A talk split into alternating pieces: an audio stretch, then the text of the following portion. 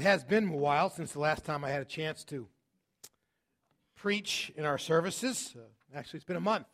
February 2nd was the last time that I uh, was able to preach, and uh, we've had a number of great speakers who have filled in. Randy Sprinkle was here on the 9th, and I was actually in attendance at those services. And then, of course, a couple of weeks ago, you heard from Steve Blummer, and then last week you heard from our church planter, Shane Caldwell, and I know you've heard some good words, but it's been quite a journey since the last time I was with you on February 2nd. I want to share just a little bit that, that journey with you today and some things that the Lord's been teaching me out of that journey. Um, when I left here on the 2nd of February, I went home and threw together a quick bag, and I traveled to Florida uh, to, with my brother to see my parents. Many of you know that both of my parents have been were ill for quite a while, and my father, fortunately, is, is seems to be getting stronger in the moment. Um, but uh, mom was still about the same, and so we traveled down together. And I got there Sunday night, and I stayed until Tuesday morning. And uh, so I could spend all day Monday with them. And Monday night, actually, when I was there, is when I got the phone call from from here that uh, my long-term secretary, a person who's a long-term member of our church, somebody who's been a part of, of the orbit of my life for well over a decade, had had a serious stroke. Uh, Carol Albee, uh, many of you are aware of that. 47 years of age. She can't move, so she can't hit me right now, so I can tell you how old she is. But it's a, it's a young, young age to have a significant stroke. And at that point, and even as to today, she still is paralyzed on her left side and can't see really at, uh, out of her left eye at all and has some struggles with her vision out of her right eye as well. And so just getting all the prayer things energized from Florida as a part of that, and then getting up early Tuesday morning and flying home. Um, and uh, saying goodbye to my mom about 6 a.m. and and greeting my dad, and then getting back in and going directly to the hospital uh, that night uh, to see Carol and her family, and um, and uh, it was wasn't easy in those moments. And then the next day we were supposed to have our staff meeting, but as you know, we were getting snow. We seem to be getting a lot of that lately, right? So we had set it all up. We were going to do a video conference, and so I had my laptop out at my table and at the house, and we were about ready to get started. In fact, Ken and, and Steve were already online, and Christina was getting ready to dial in, and we were supposed to start at 1, and it was about two minutes to 1. And my phone rang, and it was my sister, Mar- Joanne, who lives just a half mile from my folks, and she simply said, Mom's gone. So um, it was an interesting moment, really, in, in many ways, and um, we tried to press through a staff meeting, and I made it about 45 minutes or so before we we canceled it, and then we still hadn't gotten a hold of my sister Marcia, who was on her way to Poland at the time from Tampa, where she's beginning her next assignment on mission work. So the next evening, I was up to the to the hospital uh, again to see Carol and her and her family, and uh, I left. Uh, Christina was with me. We left to come home. It was probably about seven o'clock or so, and before we got home, I got a call from Kevin saying that they had decided to do emergency surgery on Carol to remove part of her skull so they could relieve the pressure on her head. And so I turned right around and went back and, and spent the remainder of the evening with them. And there were a number of folks from Hope Chapel there. And then on Friday and on Saturday, I did funerals here. One from Helen McBrain, uh, probably our oldest living person who was active here at Hope Chapel, and then also for Gina Ross's mom, Emmy. And, um, and then uh, it was just a draining week. So Randy preached that week, and then the next week I tried to get myself ready to go to Rwanda. And lo and behold, I was supposed to leave on Thursday and it was going to snow. And so I was trying to find a way out. And, you know, I had a flight on Delta to get down there on Wednesday and to, to get down to, uh, I'm sorry, on Thursday to get down to Washington, D.C., but you'd call them up and say, well, the callback time was over four hours because, as if you remember, Atlanta was iced over. Actually, it took them 13 hours to return my call.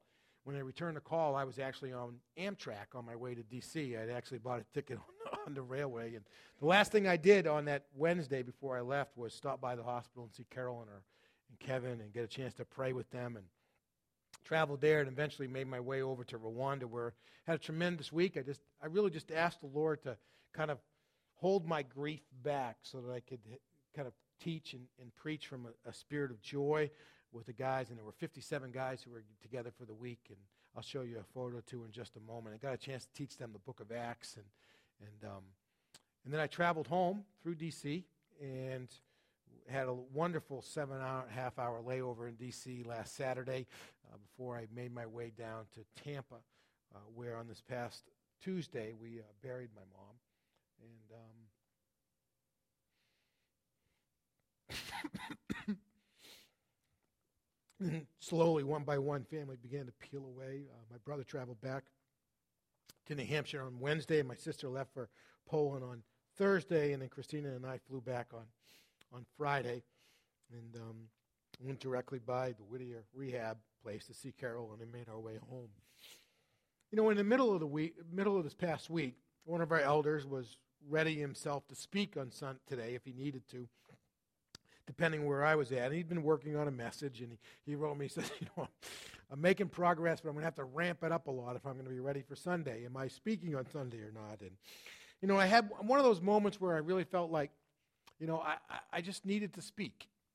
But at that point in time, I really didn't have a word, you know, and um, so I told him no, that I would speak. And I really began to ask the Lord just to, to, to grant me some insights in the midst of this journey. You know, it's not some of you have had it far worse, but it's, it certainly has been an emotional roller coaster for about a month now. And um, mixed with some highs and some lows and a lot of grief and a lot of ministry and et cetera. And, you know, and, and, and, and I've been work, reading through a book, and there was really just kind of a throwaway, throwaway line in the book. He was re- the author was referring to a sermon that he had heard by an old preacher. He was actually saying that is one of the few sermons you could actually remember. That's the saddest part. Probably you don't remember very many of the messages that I've preached. And to tell you the truth, there are times that I struggle to remember some of the ones that I've preached myself, you know, because there's so many of them. And, and yet, there's one statement he made in there. He said, you know, sometimes we're not careful enough to watch God's grammar.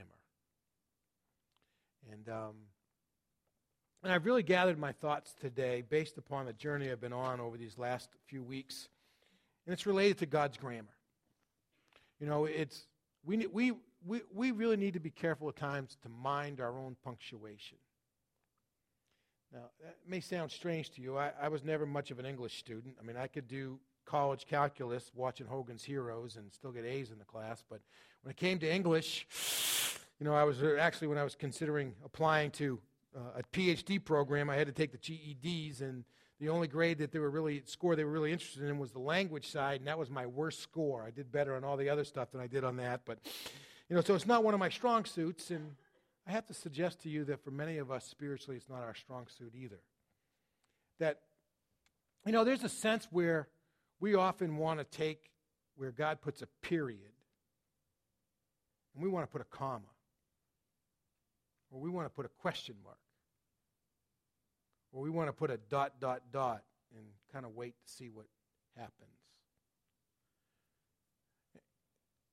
And really, I, I challenge us today to, to watch our grammar spiritually. You know, um, when I got back from Florida, I, I, went up to the hospital and, and saw Carol and her family. And, and um, you know, that, that next night, they had to do surgery on Carol, and, and they took out a, a piece of the bone in her skull to relieve the pressure. And as has happened on a number of nights, somebody from Hope Chapel had brought up a meal, and so most of the those that are gathered were, were out in the lobby, and, and I happened to be in there with just Melissa, their 22 year old daughter. She just graduated from college. I think she's rated 22. And Melissa was sitting in the chair next to the bed, and she was holding her mother's hand. You know, and, and then mostly she was talking to her mother. To a certain extent, she was probably talking to herself, and in some ways, I was just eavesdropping as I stood at the end of the, the bed and was kind of praying over the situation. And, and Melissa made a statement, something along these lines. She said, You know, I wonder what it is that God's going to teach us through all of this. Because He's certainly got a plan for us. That's a pretty profound statement from a 22 year old, especially looking at her mom, lying in a bed, bandages all over her head, unable to move her left leg or her left arm, and not able to see out of her left eye. And while I was in Rwanda, I tried to stay in touch as best as I could. I called Kevin two or three times from Rwanda. I have a little Rwandan cell phone. It's plastic. You know, it's cheaper to call the United States from Rwanda than it is for us to call the Rwanda from the United States. You know, maybe that's because you get 685 francs to the dollar. I don't know. But anyway, so I, I try to stay in touch. And in, one of those journeys, I was, I was talking to Christina, and she had just been in conversation with Kevin. And, you know, Kevin's been amazingly strong. He's one of our elders, and, and he's been amazingly strong. But you can imagine, you know, when you're your wife of 20 plus years, in many ways you're still in the prime of your life, lying in a bed, unable really to move, certainly not able to move herself. And, and there's times when he just has a rough day with it. And he was having a tough day. And uh, he was telling Christina about it, just some of his wrestling and et cetera. And, and in the background, Christina said she could hear Carol's voice saying, God's not going to give us more than we can handle. Now, Carol's the one lying in the bed. She, she's, she's the one in the middle, but she, she, you know, and now you often hear that. That's not a direct quote of Scripture. But it picks up the tone of Scripture, in my opinion. You know, the, the Scripture says we can do all things through Christ who strengthens us. Doesn't mean that we can jump in front of a train and not get run over, but, it, but inside of the will of God, what God wants us to do, we can do everything through Christ who strengthens us. You know, or that passage where it says, you know, there's no temptation that's overcome us, there's no test that's overcome us that's not common to all of us. And with it, that God has given us the way of escape. We have a way to get through it in a spirit where we're faithful. And here was Carol who's lying in the bed trying to encourage her husband about the journey they're on spiritually. And it, and it brought to mind to me a passage of Scripture that we love to quote. But I got to tell you, often when we go to this passage of Scripture, instead of letting God put the period, we want to put a question mark. And that passage is Romans 8.28. I, I'd love for you to turn your Bibles with me to Romans chapter 8, if you would. If you're, if you're using one of our Pew Bibles that's underneath your chair and the chair in front of you, it's, it's on page 962.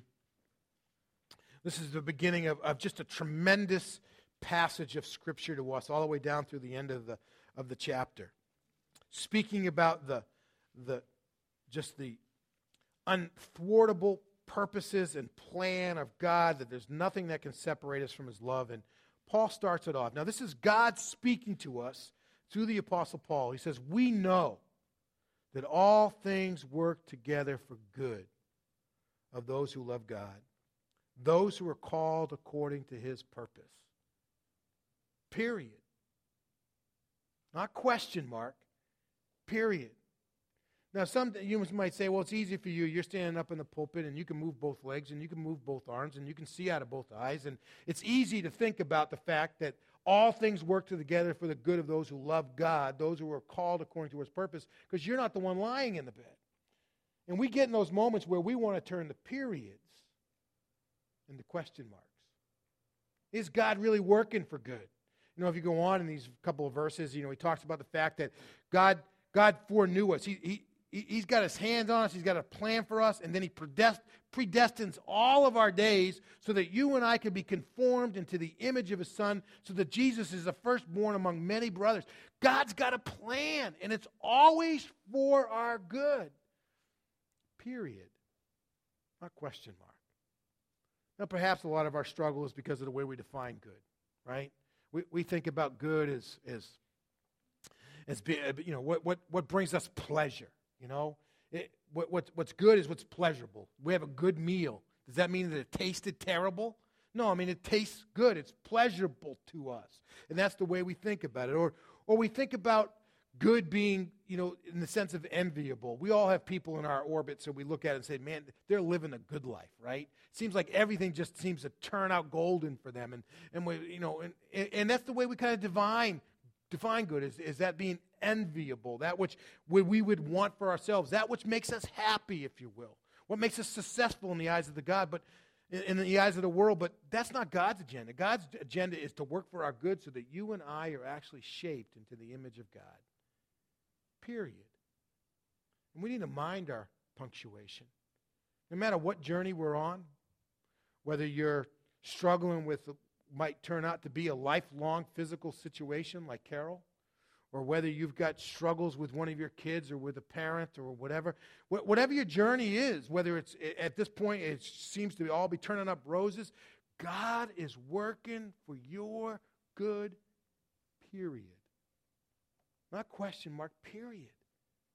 It's a powerful word to us. We need to mind our grammar when it comes to these things. The second is lesson really kind of emerges out of my, my time in Rwanda. You know, I've, I've been going over to Rwanda since 2010. First went on a vision tour, just kind of see what the need was, see where we could fit in, where I could fit in. And so since 2011, I've been going and teaching. And for the most part, I've been teaching the same core nucleus of about 55 to 60 pastors.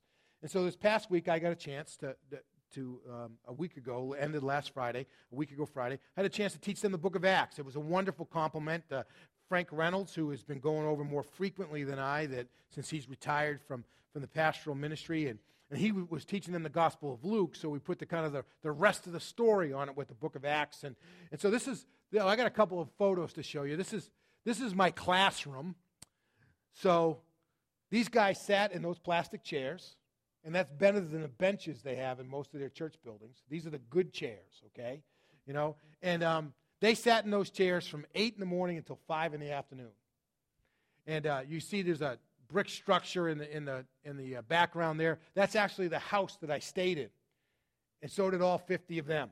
There was a couple of other small structures on the property. So all of us were right there together. And I did have my own room. I had a bathroom that they kind of let, left just for me. And it had what passes for a hot shower in Rwanda, which is just a little bit of a trickle that comes out of the pipe that's hanging out of the wall, just enough to get the soap off, and it's not cold, so it was great. And um, so I taught these guys uh, all week, standing right there. The guy standing next to me, his name is Stephen. He did the vast majority of the translation through the course of the week and was great to work with. One day we had a special student show up. I think that's in our next slide. And um,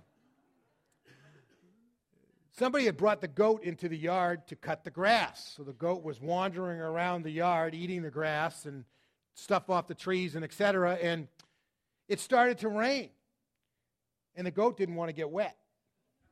So the goat wandered into our tent, and I had just given the guys an assignment. I think they were breaking down one of the sermons that we find in, in the book of Acts. And, and so the goat, it must have been in there for 20, 25 minutes with us. I'm not I'm really kind of more of a city slicker, I guess. And so at one point, I mean, the, the goat just had something big protruding from its side. And I was asking the guys, I said, is this goat just really fat or is it pregnant? And they said, well, it's pregnant.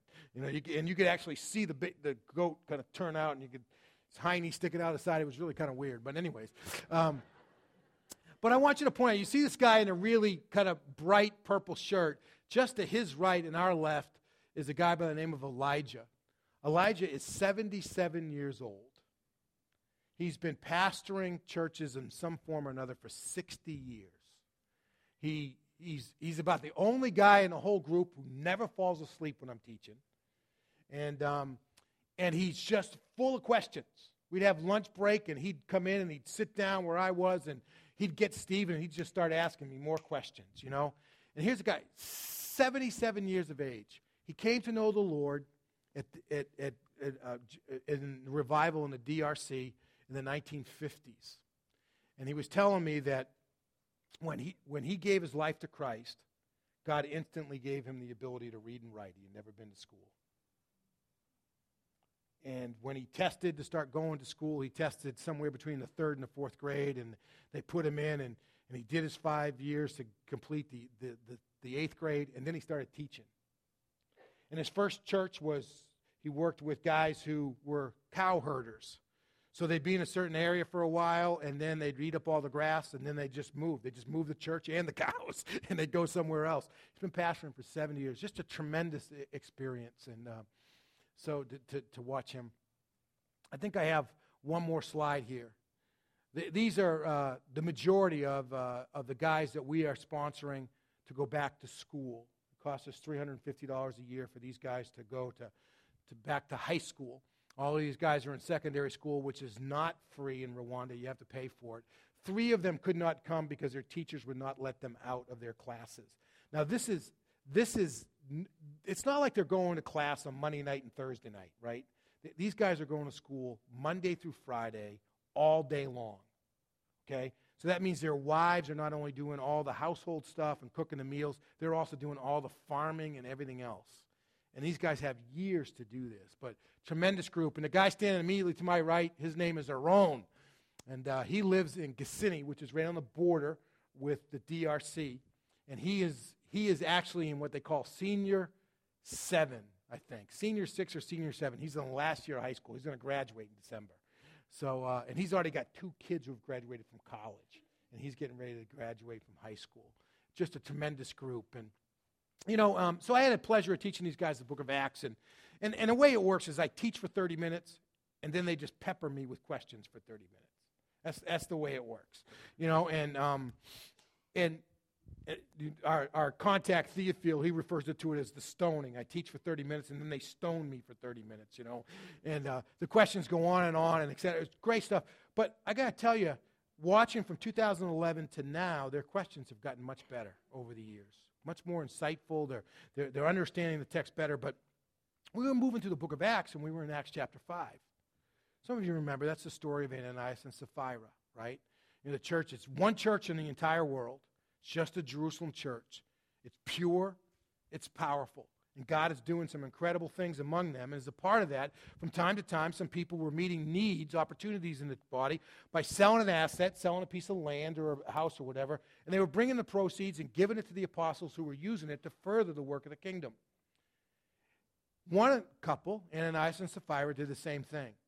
But when they brought their gift, they, they, they brought part of it, but they presented it as all of it. They said, you know, we sold our house for X amount of dollars, and here's all is, when they would actually sell it for a lot more than X. And so immediately, and you know, uh, God strikes them down. First, Ananias, you know, Peter says to him, you know, did you sell your land for such and such a price? And he said, Yes, I did. And he said, Well, why have you lied to the Holy Spirit? And immediately Ananias drops dead. Then three hours later, Sapphira, his wife, comes in. She doesn't know her husband has died.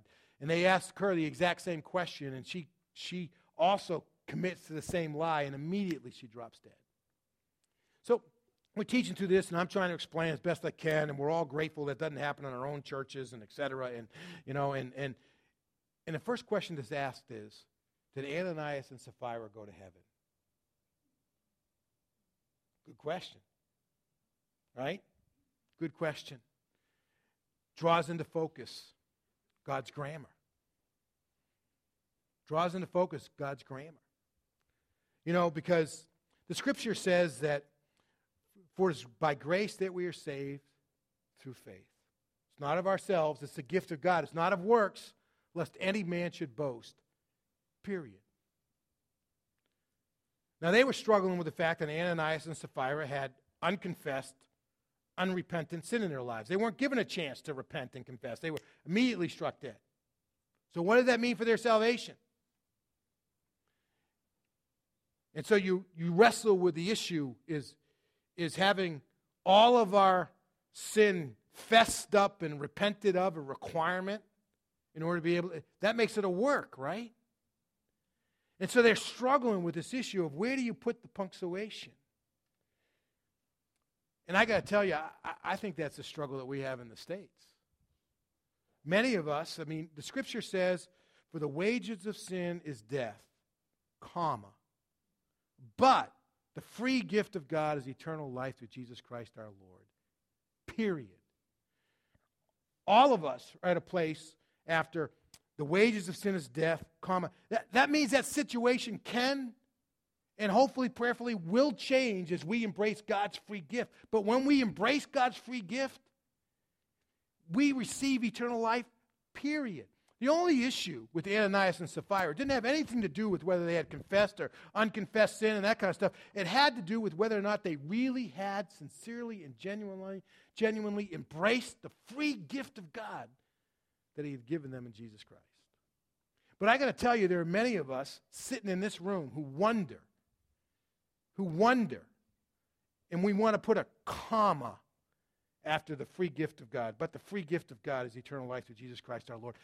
There, there are many people who have heard the message of the gospel that God has given us this tremendous gift of salvation, and He puts a period after it. He died, He, you know, Christ died once for all, the just for the unjust, and yet we somehow or another want to make it where we have to die over and over and over again. We want to go back to those old days in the temple where every week they showed up with a fresh lamb to offer up as a, as a in, in request for God's forgiveness of their lives. There are people who are showing up at churches all across our country today who are taking the Eucharist or the communion or doing something else or, or serving their penance, listening to the pastor in the seat, somehow or another to earn God's forgiveness. And we're turning God's period into commas. God has given us the most unimaginable gift of eternity in His Son. And He puts a period after it. And He wants us to live with it in its fullness and with it, its, it's just its grace and, its, and the hope that it brings and the, and the joy. And he does not want us to be living lives to earn His love. He wants us to be living lives because we're basking in His love. And He puts a period after it. So we need to mind the commas and the periods. It, for the wages of sin is death, but that can change. That's why there's a comma there. It can change if we will embrace by faith the gift that God has given us in Jesus Christ. And when we do so, we have eternal life, period. Period. We need to mind our grammar and make sure it's consistent with the grammar of God.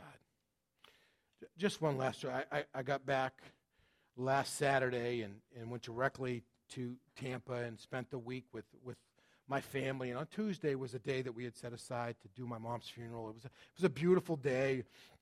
We used a, a funeral home that was literally just a, a short par four from where they had lived for 20 years. I mean, you could literally just stand out in their dock and look down the coastline and, and, and just not even a half a mile away, probably more like a quarter of a mile away, you could see the, the funeral home where we did the service. And it was a great response. Um, obviously, a lot of family there and, and then neighbors and things. And you could tell that they were well loved by friends and by family. And um, had a reception back at the house. They have it on the market, so it was totally empty. And so we were able to enjoy the, the view one more time. And then we went up that afternoon and and my mom was, since my father's a veteran, she was buried at a national cemetery in Sarasota, brand new one. The vast majority of it is just totally empty, and it's amazing. They got the guys out there and the, the, the rows lining them up, and but I got to tell you, we did a little graveside service underneath the vestibule, and then because we were the last ones of the day, and they were all caught up, they were going to immediately bury her urn. So we were able to stay and watch that. But but I got to tell you, it's kind of interesting. You know, here here's a woman who lived for 80 years four kids, traveled all around the world China, Australia, you know, Israel, all kinds of, you know, that kind of stuff. And it all came down to her ashes in a urn about that big, in a hole in the ground about 18 inches. And they just laid it in, and then they slowly packed the dirt on top. And you wonder, is that really how life ends? Is that really how, is that all there is? At the end of the day, after 80 years, you just, just a group of ashes and a nice looking urn. It gets wrapped up in a clear plastic bag and it just gets stuck in the ground and it's over. You know, and, and I'd organized some thoughts for that day around a number of things, but part of that was from the book of Thessalonians. It's actually a text that I use for a part of one of the funerals I did here. You know, and in the First Thessalonians chapter 4, as Paul is writing to this church at Thessalonica that's concerned about what happens to the Christians who have died before Jesus returns and that kind of stuff, he says, We don't want you to be uninformed, brothers, concerning those who are asleep, so that you will grieve like the rest who don't have hope.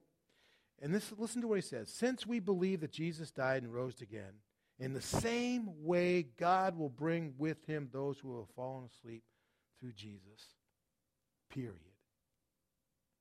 Period. It's going to come a moment it, it, when the trumpet's going to sound and the twinkling of an eye, we're all going to be changed.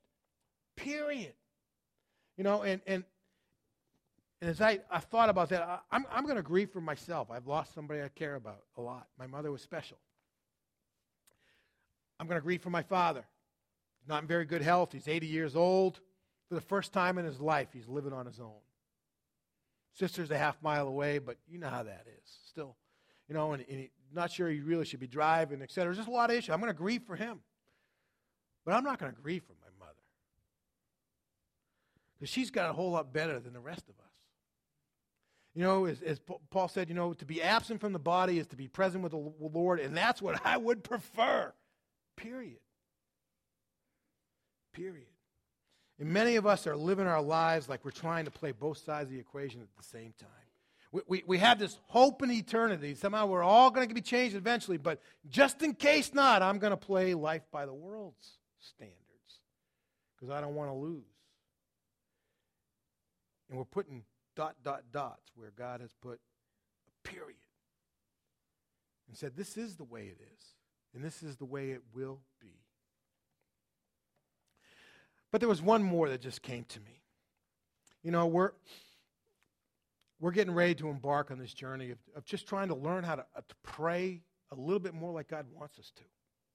You know, and, and there's a passage in the book of James. It says that the, the intense prayer of the righteous person has tremendous power. Period. And then he goes on to say, you know, Elijah was just like us. Elijah had to get up in the morning. He had to put his pants on one leg at a time. He had to tie his shoes. He, he had to eat breakfast. He had to, you know, clean up. He's just like us. He's a person just like us. And he prayed, and it didn't rain for three and a half years. And then he prayed again, and it started pouring. So the, the intense prayer of a righteous man is powerful to change things. Period. The only place is there's a question mark after us. Will we pray that way? And we need to mind our grammar and the way we live our lives and our trust in God's good plan and His hope and His salvation. And so, if I really have an appeal to you today, is where do you need to change your punctuation in the way that you're living your life spiritually? Because God's got a whole lot of periods that we're trying to change into something else. Let's pray together for just a minute.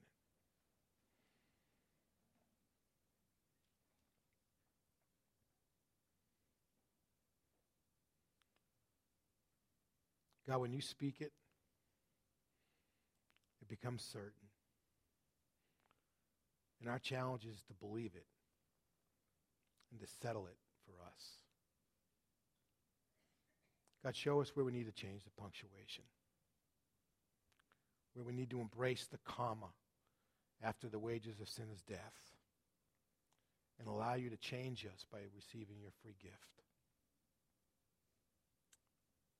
and experiencing eternal life both here and for, for all eternity as you seal it with your period, with your exclamation mark. God, grant us faith to trust no matter what's going on in our lives, whether it's something we can enjoy or something right now we just seem to be enduring, for us to be able to embrace the fact that you're working for good. Every single second, every single minute, every single hour, every single day, every single month, every single year. And it never changes. God, help us to embrace your grammar. We prayed in Jesus' name.